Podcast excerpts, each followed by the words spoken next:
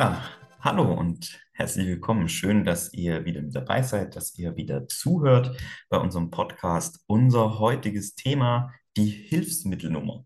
Und ist diese zwingend erforderlich, damit ich ein Hilfsmittel bekomme? Ähm, um zu verstehen, was eine Hilfsmittelnummer genau ist, erkläre ich euch zunächst das sogenannte Hilfsmittelverzeichnis. Ähm, dieses wurde vom Spitzenverband Bund der Krankenkasse, der sogenannte GKV-Spitzenverband, entwickelt. In das Verzeichnis werden Hilfsmittel aufgenommen, die verordnungsfähig sind und von der gesetzlichen Krankenkasse bezuschusst oder eben komplett bezahlt werden. Krankenkassen, Sanitätshäuser und auch Ärzte orientieren sich an dem Hilfsmittelverzeichnis. Also das ist keine rechtliche Grundlage. Kommen wir später nochmal genauer darauf zurück, was dieses Orientieren bedeutet. Aber auch ihr persönlich könnt in diesem Hilfsmittelverzeichnis selbstständig herausfinden, ob zum Beispiel euer Wunschprodukt gelistet ist und ihr so eine bessere Chance habt, dass ähm, die Kosten von der Krankenkasse erstattet werden können. Aber zurück zum Hilfsmittelverzeichnis. Das Hilfsmittelverzeichnis besteht aus insgesamt 37 Kategorien und hat rund 32.500 Produkte. Die werden nochmal aufgegliedert in 2600 äh, verschiedene Produktarten und jedes Produkt erhält eine persönliche Identifikationsnummer. Dieser Code, das ist die Hilfsmittelnummer. Die ist auch immer gleich aufgebaut. Es gibt die Produktgruppe, den Anwendungsort, die Untergruppe, die Anwendungsart und das eigentliche Produkt. Die Hilfsmittelnummer besteht immer aus zehn Ziffern. Manchmal kommt es vor, dass sie nur sieben Ziffern hat und drei Xe. Die drei Xe deuten einfach darauf hin, dass es ein Produkt ist, was momentan sich noch in der Anmeldung für die Hilfsmittelnummer be, ähm, befindet, hat aber nichts damit zu tun, dass es kein Hilfsmittel ist und es kann trotzdem von der Krankenkasse oder dem Sozialamt etc. bezahlt werden. Aber schauen wir uns das mal an einem Beispiel an. Ich habe jetzt als Beispiel meinen Rollstuhl gewählt, die Hilfsmittelnummer, also ein Rollstuhl, der noch in der Anmeldung ist. Die Hilfsmittelnummer lautet 1850032XXX. Die ersten beiden Ziffern, die 1,8, stehen hiermit für die Produktgruppe, ein Kranken- und Behindertenfahrzeug. Die 5.0 stehen für den Anwendungsort. Innenraum, Außenbereich bzw. Straßenverkehr. Die 03 ist ähm, die Untergruppe und es handelt sich hier um einen Adaptivrollstuhl. Die 2 ist die einzige Ziffer, die alleine steht. Die deutet jetzt auf die Anwendungsart hin. Es handelt sich hier um einen Spezialrollstuhl zur aktiven Nutzung. Also ein Krankenbehindertenfahrzeug für den Innen- und Außenbereich. Es handelt sich um einen Adaptivrollstuhl und es ist ein spezieller Rollstuhl zur aktiven Nutzung. Die XXX wären jetzt die genaue Produktbezeichnung. Also wie heißt das Produkt genau? Der Rollstuhl befindet sich noch in der ähm, Anmeldung für dieses Hilfsmittelverzeichnis, deshalb steht da jetzt noch die XXX. So, was ist denn, wenn da jetzt eine XXX steht? Ja, dann ist es offiziell noch nicht im Hilfsmittelverzeichnis, im Hilfsmittelverzeichnis gelistet. Ich habe vorher aber gesagt, es ist ja nur eine Orientierungshilfe. Also auch Hilfsmittel, die nicht im Hilfsmittelverzeichnis gelistet sind oder noch nicht gelistet sind, weil sie in der Anmeldung sind, können trotzdem über die Krankenkasse oder wie wir das letzte Mal bei der Doppelversorgung gesprochen haben, ähm, über Sozialamt, Arbeitsamt, Schulamt, Kommune angeschafft werden und bezahlt oder bezuschusst werden. Aber da es sich nur um eine Orientierungshilfe handelt, gibt es je nach Einzelfall auch die Möglichkeit, dass die Krankenkasse die Kosten für ein Hilfsmittel übernimmt, welches keine Hilfsmittelnummer hat.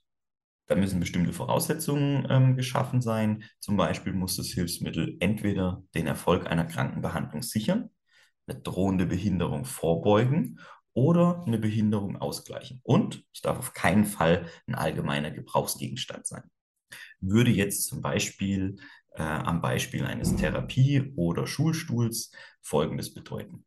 Hm, die Wähler Tango 100 Stühle oder 100 ES-Stühle von Thomas Hilfen zum Beispiel, die haben alle keine Hilfsmittelnummer. Brauchen sie aber nicht. Denn es ist kein allgemeiner Gebrauchsgegenstand, denn es ist kein Bürostuhl. Da gibt es große Unterschiede. Zum Beispiel haben die Tango-Stühle ein festes, ausbalanciertes Untergestell mit vier Rollen. Die normalen Bürostühle haben fünf Rollen. Das heißt, ähm, die mit vier Rollen, die sind ausbalancierter, sind stabiler und das Sturzrisiko, weil in der Mitte nochmal eine zusätzliche Rolle ist, entfällt. Außerdem gibt es bei diesen Stühlen einfach zum Beispiel die elektrische hydraulische Höhenverstellung, die Sitzkantelung, die ähm, Rückenledenneigung. Es gibt äh, Zubehör wie Pelotten, also seitliche Stützen, Gurtsystem und eben auch Fußbretter. Das sind alles Dinge, die es ausschließen, dass es ein allgemeiner Gebrauchsgegenstand ist. Und sie gleichen somit natürlich auch eine Behinderung aus. Zum Beispiel Kleinwüchsige am Arbeitsplatz oder in der Schule können somit mit den anderen Kindern zusammen am Tisch sitzen, denn der Stuhl ist höhenverstellbar.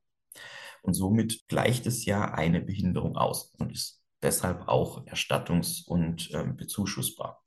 Und jetzt kommen wir nochmal zu dem wichtigen Punkt, was viele Krankenkassen immer so zu ihrem Vorteil auslegen oder viele Krankenkassen das einfach zum Vorteil auslegen.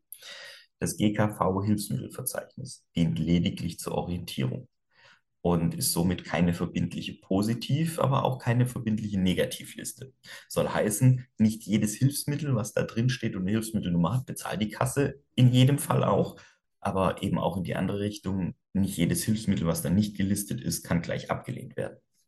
Also Folglich können darin nicht aufgeführte Hilfsmittel ebenso bezahlt werden, wenn sie die oben genannten Anspruchsvoraussetzungen ähm, erfüllen. Dann ist die Krankenkasse in der Leistungspflicht.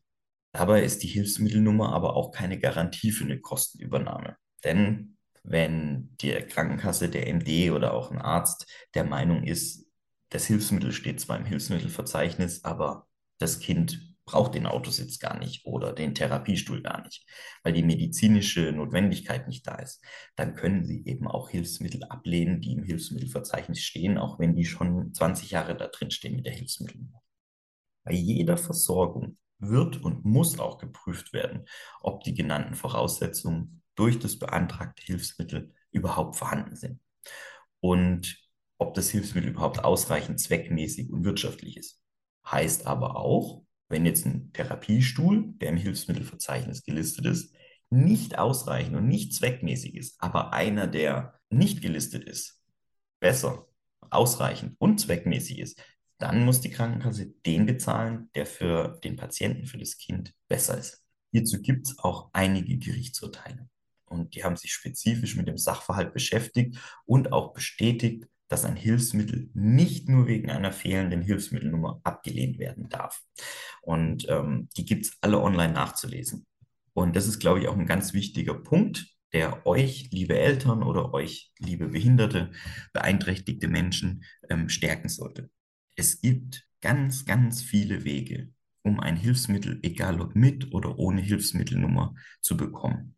Wichtig sind immer, dass die Voraussetzungen geschaffen sind. Also dass es entweder eine Behinderung ausgleicht oder eine drohende Behinderung vorbeugt, dass äh, es ausreichend zweckmäßig und wirtschaftlich ist, dass dieses Hilfsmittel für euch, also für euch individuell oder für eure Kinder passend ist.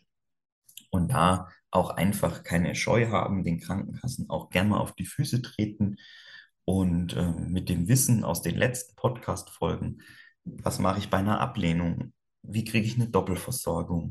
Was ist die Hilfsmittelnummer? Also wenn ihr das alles versteht und dann seid ihr auch viel gefestigter und könnt diesen in Anführungszeichen steinigen Weg, bis dann das Hilfsmittel endlich bei euch ist, auch sicher selbstbewusst gehen.